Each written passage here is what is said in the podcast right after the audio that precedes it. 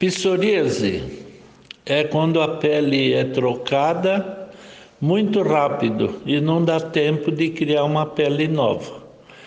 Nessa situação, a gente pede para a pessoa não comer queijo, porque todo queijo tem um coalho. Se é no mercado, é coalho químico. Se é comprado beira de estrado, em sítio, é coalho de porco, é pior ainda, né? Então não deve comer tratamento. Compra no mercado farinha de aveia, põe no fogo com água e faz um mingau.